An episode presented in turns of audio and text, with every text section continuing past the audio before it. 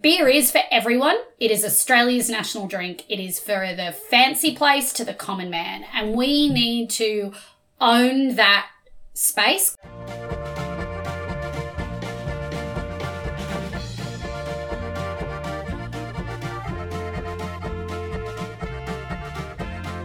Welcome to Brews News Week, episode 407, recorded today, Thursday, the 23rd of February. I'm Sabrina Kunz, and I'm joined today by one of my usual co hosts, Ian Watson. Hey, Ian. Hey, Sabrina. How are you going? Good. And we're also joined by guest host this week, Steve Brockman, who you have all heard many a time. Hey, Steve. Hey, Sabrina. Hey, Ian. How are you guys? Yeah, well, thanks, Steve. Well, after a bumper few weeks on the news. We have got a light news week this week. Um, so we'll crack into it. I should say um, Matt is down um, in Melbourne at a Bintani Open Day. So he sends his um, hello to you all, and I'm sure he's going to enjoy listening this back on the flight back on Saturday. Uh, so the news, lager recall commences. This is a really quick one. Liquorland um, is conducting a recall of its Smithy's Dry Lager 330ml bottles. Uh, the product was available at all Coles Liquorland outlets uh, and should be immediately destroyed or returned. Uh, and also from Coles, liquor cycles down for Coles Group despite three year growth. Coles Group has posted first half year results with sales revenue growing 3.9% across the group, despite a 0.9% decline in liquor as a result of cycling COVID 19 on premise restrictions. Total sales from continuing operations grew to 20.8 billion across the group, with sales revenue from liquor outlets totaling 1.95 billion down approximately 2 billion from the previous corresponding period. The company said that despite the slight fall in liquor, its three-year headline sales had grown 15.4%. The company announced in an investor presentation that e-commerce in liquor had grown by 287% over the previous 3 years and under what it was calling its differentiate and grow strategy, Coles Liquor has increased a focus on local lines with 520 new lines added across the portfolio. It has also added more than 200 products under its exclusive liquor brand's own products, though the company recently, as we've just mentioned, recalled its Smithy's Dry Lager. So, interesting results for Coles Group. Yeah, it seems that both the um, uh, two major retailers, uh, grocery retailers, um, have had pretty strong showings. I was just seeing on the news last night similar things for for Woolworths as a whole group as well, not just Endeavour Drinks, um, but both the Coles Group um, as a whole and Woolworths as a whole have had, dis- despite uh, cost increases, have had pretty strong times um, just recently. Yeah, and if anyone out there is uh, in any illusion of how big these two companies are, I mean, 20, $20 billion, that's with a B and they're coming down off two billion dollars with a B. That's a lot of money um, for a big business. Um, but probably the two things that I would take out of that um, report there was actually Coles adding 520 of its own new lines. So that whole home brand, um, well, Coles brand um, beer, wine, spirits are all going in there, and that shelf space is being taken up by Coles or Woolies in either case of the thing, and that means less space for craft brewers. So I think that's an important one for us all to look out for. When you mentioned it, we were always talking about the beer, but it's not just in beer; it's in the other categories they run as well. Um, I see it in wine. Uh, I mainly, uh, luckily, have very good access to a, a very good independent bottle shop um, that my partner works for, but I do sometimes go into those ones and looking at the wines there, having to look on the back and see like, Jesus, this a genuine producer or then looking at the address and so forth and figuring out what it is. So it's not just affecting our industry; it's affecting our brothers and sisters in the wine industry um, as as well. I think I mentioned it once before, about a year or so back on the the podcast. I'd actually think it'd be great if they just told it like it is and called it home brand or no frills or black and gold or whatever. I'd possibly be more likely to buy those products then. I'd totally buy a black and gold beer. That'd be great. Yeah, yeah, absolutely. Black and gold, you know, uh, IPA sounds great to me. It is really interesting. We've talked about that sort of that home branding of beer and what it means for shelf space. But the other interesting thing in this it, it, almost the opposite side of that is so these large liquor retailers are putting in their own brands, but the, the other side of this was um, they had announced adding 520 new product lines. And I will say that Brews News was contacted by uh, someone at Coles basically saying, hey, we would really like to know about more small breweries around our regional stores. Can you help us find more of these small producers in these areas? Because, you know, we want to look at whether we could range them. So they are actively looking to meet that consumer need of support local, which is great for small producers in local regional areas. What it means is you combine that going local along with, well, if we're going to nationally range, we'll nationally range our own products. And what it means is that that the, the upper end of town, the larger scale, it, you know, it is going to be harder and harder and harder for breweries that think they can grow to be nationally ranged in either of the major chains those two things combined, those forces to combine, being yeah, more people want to drink local, but actually it means you can't dominate nationally. That that are a medium end of town uh, size brewery, that's where it probably has more impact on, rather than the very bottom yeah. smaller breweries. If you're just going to be in a, a couple of local stores, probably safer and probably not as big of an impact on your bottom line. But if you are trying to become a bigger brand, you've you you are uh, directly affected by your um, your customer being your competition as well. Yeah, for sure. And and that other piece around you know like the medium size a lot of these medium sized breweries because we switched to packaged over the two years of covid so a lot of them might have um, and i think i think it's braeside is a great example um, you know they talked about they were going to be an on-premise location. That's what they were going to do, and then really quickly to survive it all, they had to pivot to um, to to packaged product. If any breweries at that medium size have invested in permanent canning lines, staffing, uh, on the assumption that their growth is going to be packaged product. Um, and now that growth is not there, then that's a fundamental change to your business model again. And if you don't have access to taps, it's really uh, uh, it's it's changing the game again. No, for sure. There's definitely a squeeze on um, within the industry um, as we kind of run out of spaces to put the beer, right? So uh, the product mix is going to be really important for a lot of those medium-sized breweries. I think also in that article too, um, the fact that their e-commerce is up almost 300%. Mm. Not surprising with COVID, and we've talked about it previous episodes uh, of the podcast. But if you're a small or medium sized brewery in this country and you don't have an online store, you should probably get an online store. It is easy. You know, if you're an IBA member, sign up with Sendle, you know, send it out via Australia Post. It is an easy way to get people to buy your beer where they are buying beer. They're buying beer online. So um, yeah. the proof's in the pudding. It's, and, it's an easy way to market. It's another way to market and that was a great conversation. I think Matt had it with Beer Cartel, and they really talked about, you know, that they had wanted to maintain their on premise retail, and they just realized that online uh, sales were something fundamentally different, and they needed to focus on that. So, you know, support your indie online retailers as well. For sure. Um, so we've made quite a bit of meat out of what is big news, but it's reporting season, so we've been cycling through all of these in um, these reports from the the big end of town. Uh, so just uh, a news item for the whole of the Australian beer industry. Australian International Beer Entry Beer Awards entries are open. Melbourne Royal has announced that entries are now open for the 2023 Australian International Beer Awards. This year, the awards will see the return of an international judging contingent.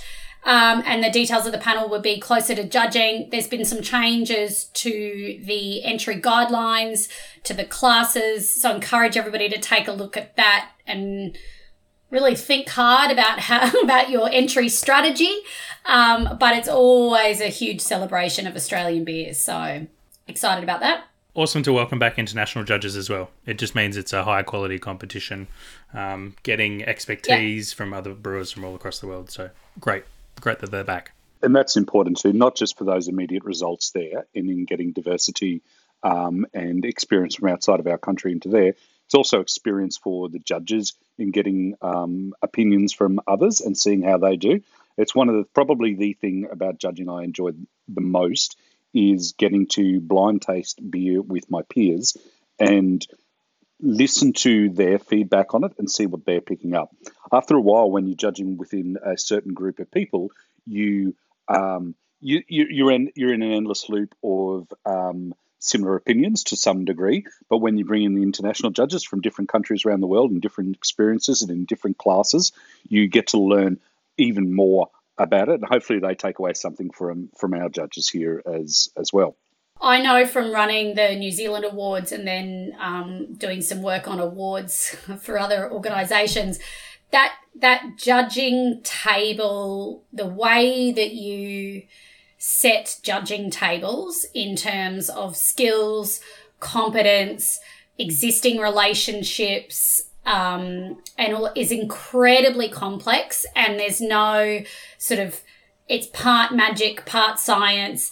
Um, but I know in running New Zealand, we used to always try and make sure that there was someone international at each table so that there was this sort of almost independent barometer from from the group that is always there that could say hey i don't actually know about that um, but it's such an art to get it right and it's always such a great experience the judging miss it oh miss yeah it. I've, I've often thought that the um the process of putting together the tables would be particularly hard and i'm glad that i've never um never had to do that too much uh, because yeah, getting getting that balance of experience across and getting that balance of of potential inputs into the table would, would be very difficult, and then tie that in with the fact that there would be some judges that couldn't sit on some tables because their beer was going to come through it.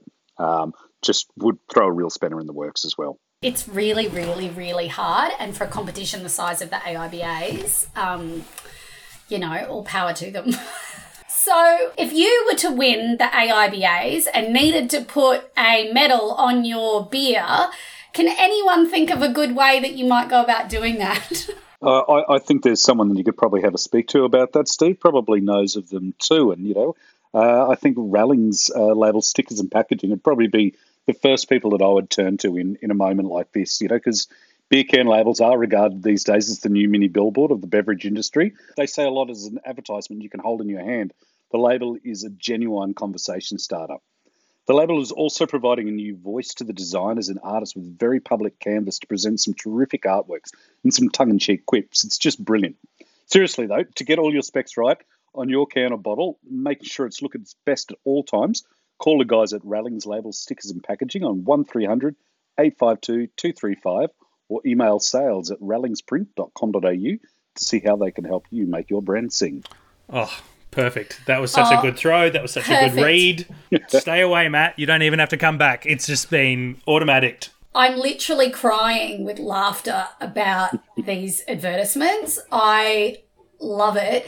And I just love that it's become so um, in embedded in the way that we do things that everyone comes in and does it um, seamlessly. Love Perfect. it. I, I think that uh, people actually probably listen to the program just to see how it's going to come in each week. Oh, I had nothing there. Normally, Matt does the good segues. Your segue was great. On to the next uh, announcement, I guess. Um, earlier today, and we got a bit of news around uh, the IBA, but earlier this morning, the IBA have announced um, the keynote speaker for BrewCon, and early bird tickets have gone on sale. So the IBA have announced Bernard Salt as the keynote speaker for BrewCon in August on the Gold Coast.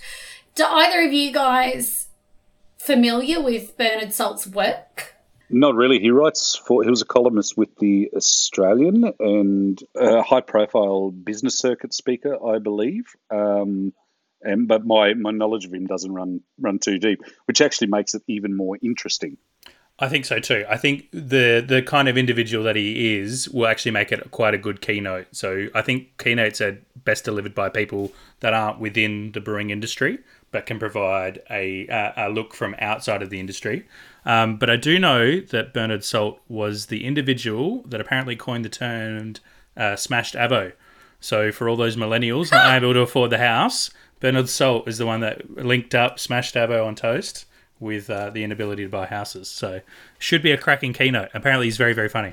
I am not familiar, you know, I was familiar with the name, but not familiar in detail with all of his social commentary. So I just had a brief look and it looks really interesting. And I think to get an outside, larger perspective that the industry can learn from um, at a time when things are so tumultuous and, you know, the world around us as an industry is changing so much. It's going to be really fascinating. I'm really excited about it.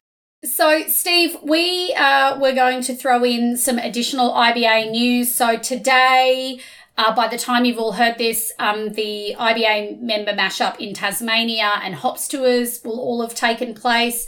There's a member meetup mashup for the IBA on Monday in Brisbane for the Queensland crowd that's being supported thanks to Rallings. So if you haven't registered for that yet and you're hearing it on the podcast, um, get in touch with Jamie at the IBA and register. Um, and then, Steve, the IBA has just released their new newsletter format, Everything Indie. Yeah, I think this is a fantastic idea. So it came about um, because they were finding that the communications coming out from the IBA started to look a bit same same, and there's just so much information. Um, so what's happened now is um, they've all got their heads together and they've got a basically new newsletter format. So it's called Everything Indie, um, and the first issue is already currently out now. Um, you can access it through the website as well, but if you go back through your uh, member emails, it'll definitely be in there. Um, but this issue's got a couple of different stuff um, that everyone probably should be aware of. So we've got the Indie Seal um, direct to consumer campaign that's going live on the 14th of March. Um, and there's a webinar coming up on the 2nd of March, which will cover the media kit and all the assets that you'll receive as part of the campaign. Um, so if you are able to attend that webinar two Thursdays from now, that'd be a great idea. Um, there's also a quick summation of the new uh, industrial relation laws that were passed late last year.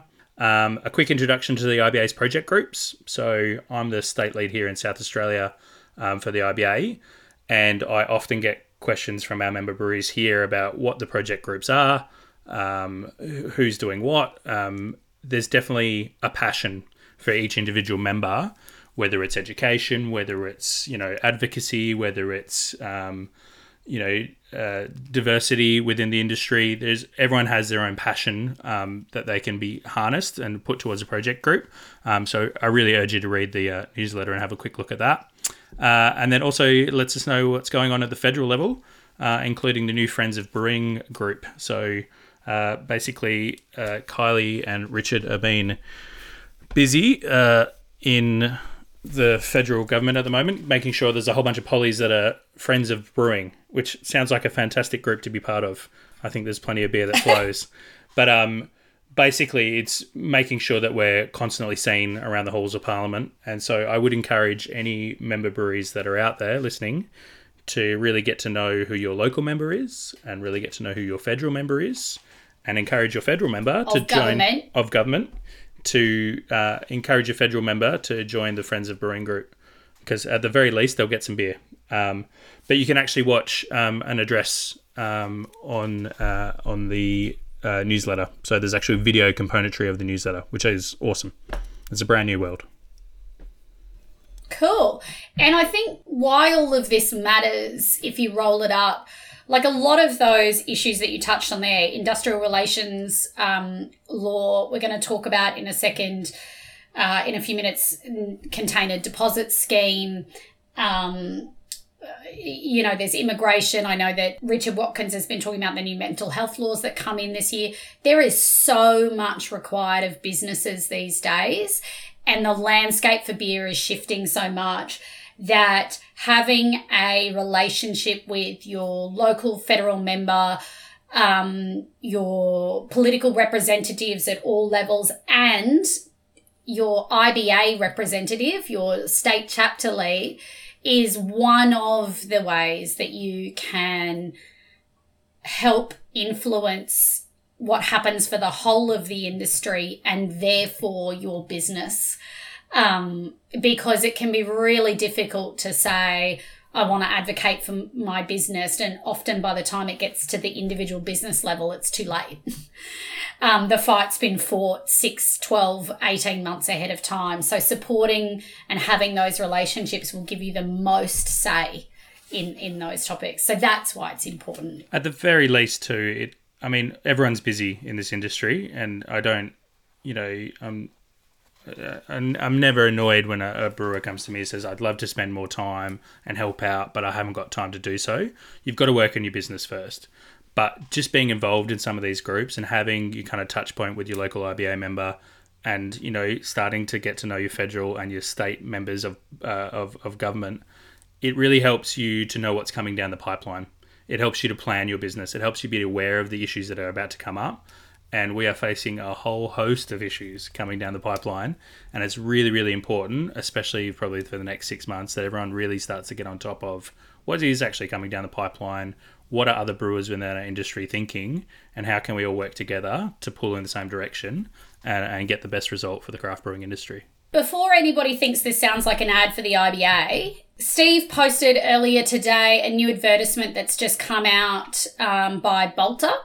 Um, we're going to try and play an excerpt for you now and then have a chat about it. I also drink beer too. It's yum. I like it with my tongue. I also like it. I like the sound of the beer can when you open it.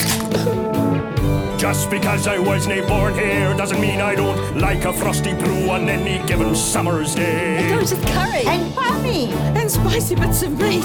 And for every time I don't see a shark at the beach. Yeah, I'm really impressed. Uh, I saw it pop up on my feed this morning, but um, sort of passed by until Steve mentioned it and then uh, went and had a, a closer look at it. And absolutely fantastic. I'm really impressed. This is a case of where a brewery or a brand is uh, using an ad to speak out for the whole of the industry and will have benefits for the whole of the industry as well as for themselves. Naturally, it's a great ad, so it's going to work for them, but it's not just about them. What it says is something that I, I think benefits all of us as an industry and something we all need to to look at in one uh, uh, one form or another. Uh, doesn't mean we all need to go out and copy the Balter ad, but um, it's exactly what we all need. It's looking to broaden the base of our consumers and show that um, our consumers aren't just uh, uh, white men with beards and tattoos. Um, that, it, that that is a lot of different people um, out out there that are want, uh, liking beer and want to like beer, and for them that it's okay and that they see someone like them that also enjoys beer. I, I, think it's an absolutely fantastic ad. I love this ad. I uh, so they've called it the "We Love Good Beer" brand campaign, um, but I, I think the other name for it could be "Beer is for Everyone." Um, so you get a good swath of everyone uh, involved in the ad. Uh, you even get a little guest cameo by Mick, Mick Fanning, which I'm sure will uh, excite the beer punters out there and all the people that are, are really loving Balter beers and his association with Balter. Um, I think it's just a really solid ad that we as an industry still need to continue to work on. Um, our diversity within our industry is an ongoing process.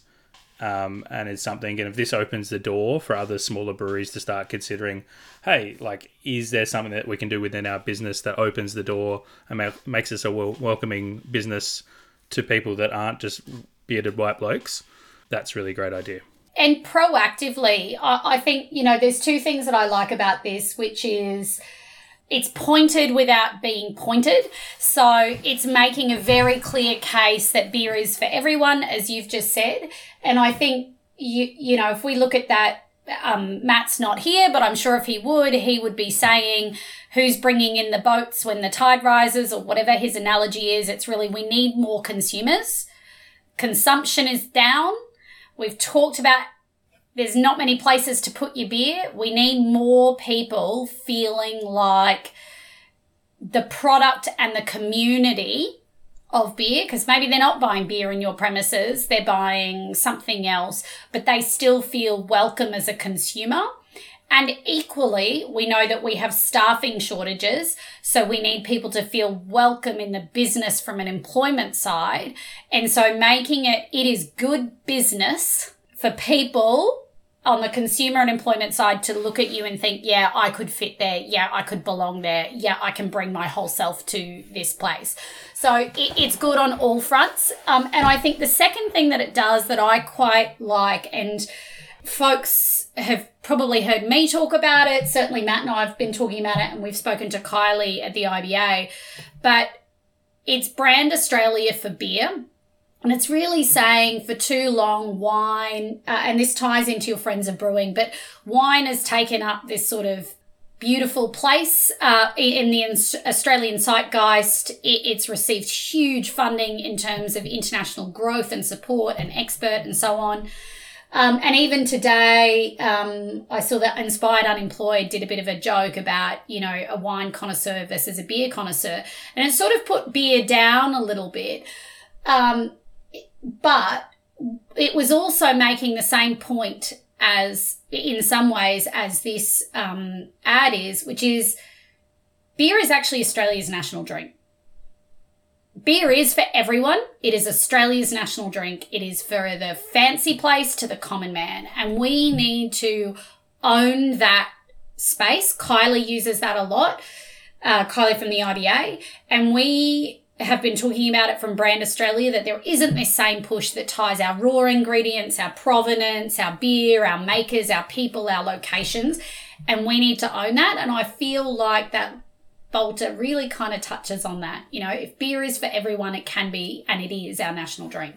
So I love it. Hopefully, it gets some play. And as you say, Steve, if small breweries can look at that and think, what could I change in my marketing and comms to do something along these lines? Great. And also, because this isn't a plug for the IBA, this is a large company that has invested considerable time, money, thoughtfulness, advice in getting this done, and it does benefit beyond themselves.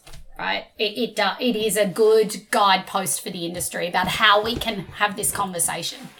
Absolutely, and when we so often see ads, any pretty well any beer ad over the last X period of time has been either just a good ad or has um, potentially been there has been some negative ones as well. Whereas this is just overwhelmingly positive and overwhelmingly positive, not just for that brand, but for our industry um, as a whole.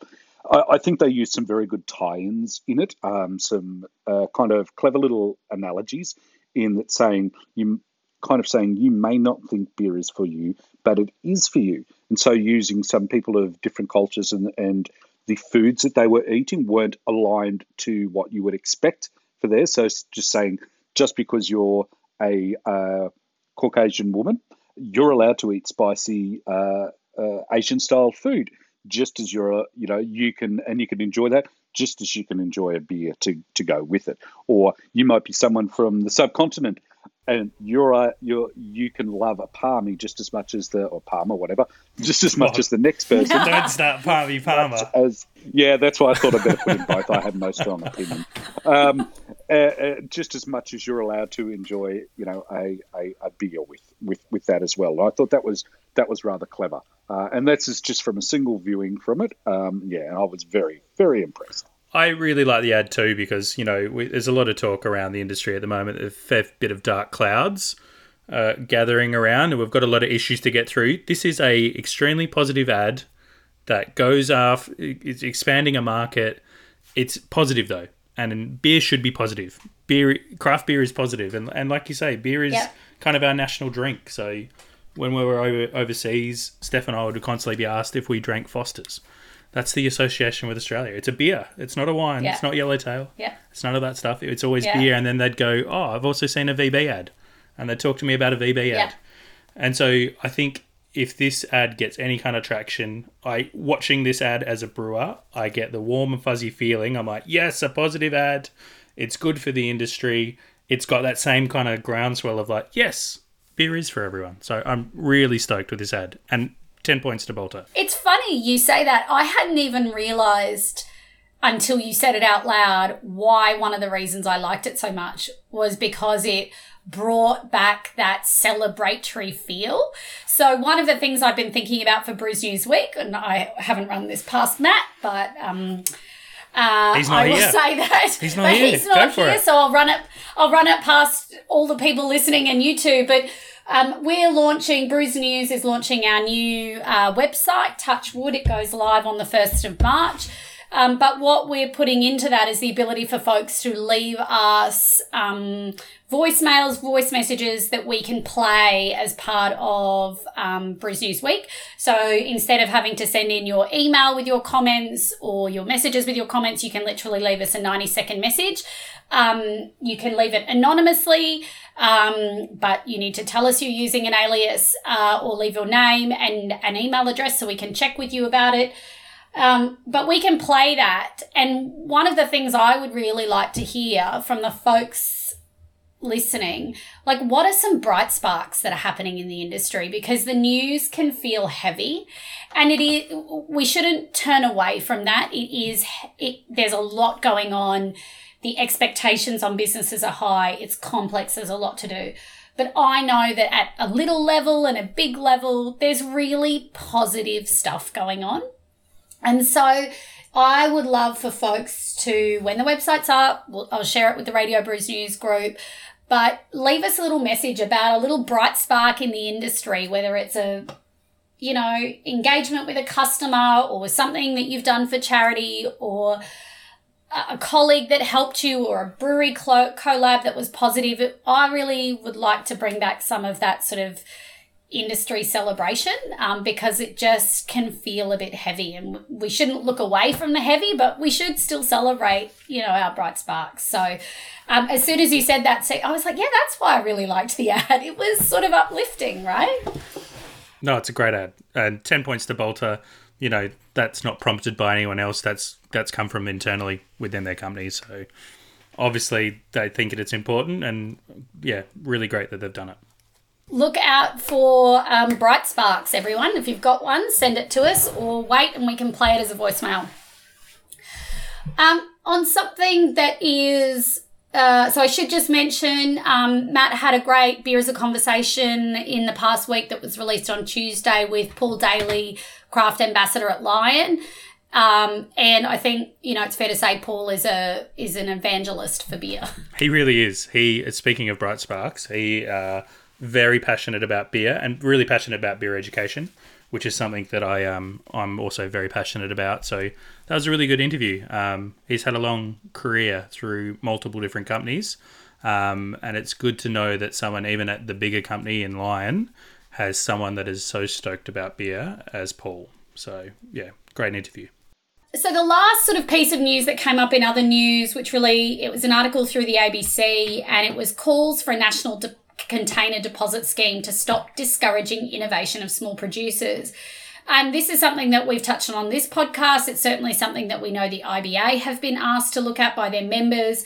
Um, but it was from, it was actually featuring a craft brewery, and they talked about um, how the brewery it, from Tasmania is. Um, Two metre tall. Thank you. The quote was from Jane Jane Huntington. Thank you. They had a, um, they're avoiding selling across all of the states and territories due to the extra administrative load of the container deposit scheme. Um, and you add this quite legitimate burden on small businesses and you couple that with, and I don't want to rage about this because I will, but about the number of containers that are actually going into the scheme that breweries are paying for versus those that are going into curbside collection at home and the dollars aren't adding up and as a result the schemes want to keep increasing the prices. It just means that people are recycling they're recycling at home and not taking them to a drop off point. So um, it's it's an actual cost to small to breweries and producers that keeps going up. And not to go on a tangent, but my other rage about this is that the large retailers, with all the money and all the power, do not contribute to that scheme. It's the producers, and yet it is their venues that encouraged packaged product. Um, so I don't want to rage about it, but I think um, that Jane makes a very valid point, and it's pleased to see that the ABC has picked this up, and hopefully through friends of Parliament and some folks with some, you know, we just need some sensible people around a table to address this issue because it's clearly the scheme has not worked as intended. I mean, it hasn't dramatically increased recycling. It's purported to try and change the way recycling the dollars of who pays for recycling, which it, it has done that. so it has shifted the burden onto producers for paying for recycling, but it hasn't fundamentally shifted the way in which the average consumer is going about their recycling. So I've uh, actually had to spend a fair bit of my week this week exactly on this issue.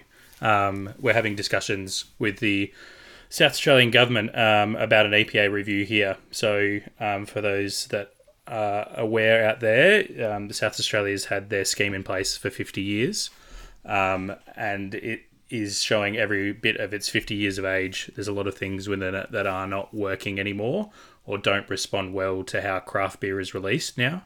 Um, that's even just within the system. So any producer that maybe puts out two beers a week has to fill out all of their details, their you know waste management plan and everything, finish that submission, and then immediately fill out name, address, waste submission plan, everything all over again because they're releasing two beers that week. So um, there's a lot of things that are archaically wrong with it, but we're in discussions at the current moment with how the CDS scheme kind of unproportionately affects small brewers.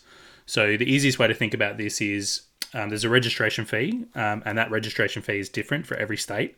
Um, so what the IBA, and I'm cognizant I'm not making this the IBA show, but what the IBA would like to see is a national level program. So instead of registering in five different states at the current moment, because South Australia and Northern Territory are part of one collection scheme, and then there's five other states. Tasmania and Victoria are not part of a, a, uh CDS scheme at the current moment, but they are exploring these details.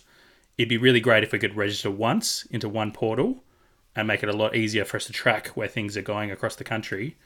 But on the small scale of things, if there's a registration fee of, say, and I think it's about $360 in South Australia, if you're a big brewery and you have a million units that you can spread $360 over, that's not an issue. If you're a small brewery, and I have small breweries that are producing only 200 bottles at a time, $360 is dollars per bottle in registration costs alone. So it unproportionately affects small craft breweries. And any kind of change to this system, especially with the change to a label, yet again, we've had pregnancy labeling already. We're looking down the barrel of energy labeling requirements and possibly nutritional panels. Any change to labels costs us money, and then any change to the actual deposit. And many people out there don't probably don't realize that the deposit, with the deposit, the 10 cents that you get back, a manufacturer is actually paid 14 to 16 cents themselves. So the 10 cents comes back to you as a consumer, but then the 4 to 6 cents is uh, all in administration fees. So we pay that as manufacturers. There is proposals that the retailers pay it, but I can tell you right now the retailers won't pay it. They will get your product for a lower cost. Um, so another alternative that's also being suggested is maybe instead of going for the retailer side of things and not the manufacturer side of things, is we should push it to the actual producers of the cans and bottles themselves because there's only about five or six of them in Australia. Uh, and make the administration costs a lot easier if five businesses are dealing with it rather than 700. Um, so there's potential there as well. But it's it's an ongoing discussion. Yeah, I mean, I worked on this in New Zealand, and the data just didn't hold up for a scheme, but it was something easy that governments could do to say, we care about the environment, we're listening to you. The data on changing, on actually improving waste collection um, just didn't hold up. Yes, it's transferred costs, but it hasn't had the impact on waste collection. So, So here in South Australia, the initial scheme went in in 1972, and it was originally aimed at littering, and it was very very successful Yes. at reducing littering. But the current scheme as it exists, if we're here to improve recycling, there is a bunch of other things that we can do to improve recycling, including domestic recycling reform. So we need to, the ability to recycle our own glass or an aluminium here in Australia, not send it overseas. I raged about that when I was writing these proposals for the guild. I was like, you're going to, the cost to the economy of introducing this CDS scheme is, I don't know, $50 million.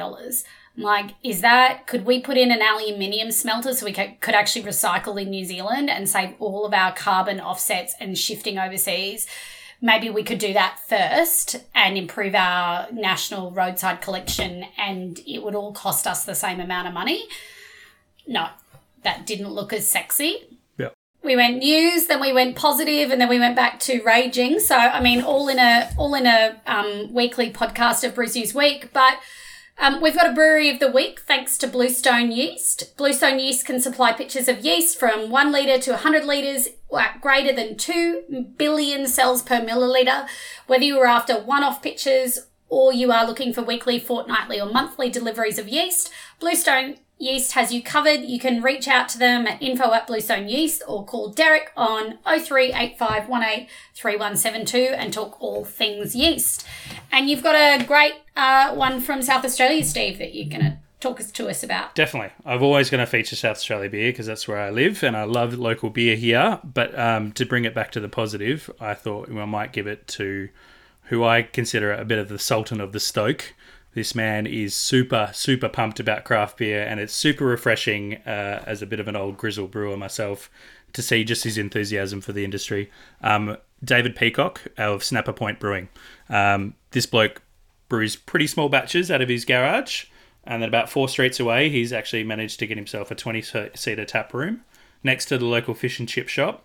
And it's now the closest brewery tap room to the coastline here in South Australia and you walk in and he is just the most lovable affable bloke who just wants to talk about craft beer his enthusiasm for craft beer is infectious uh, and he's a really great addition to the scene down here so um, snapper point brewing brewery of the week legends I want to go there. oh it's great I feel like clapping at the end of that. please come on I know, down right?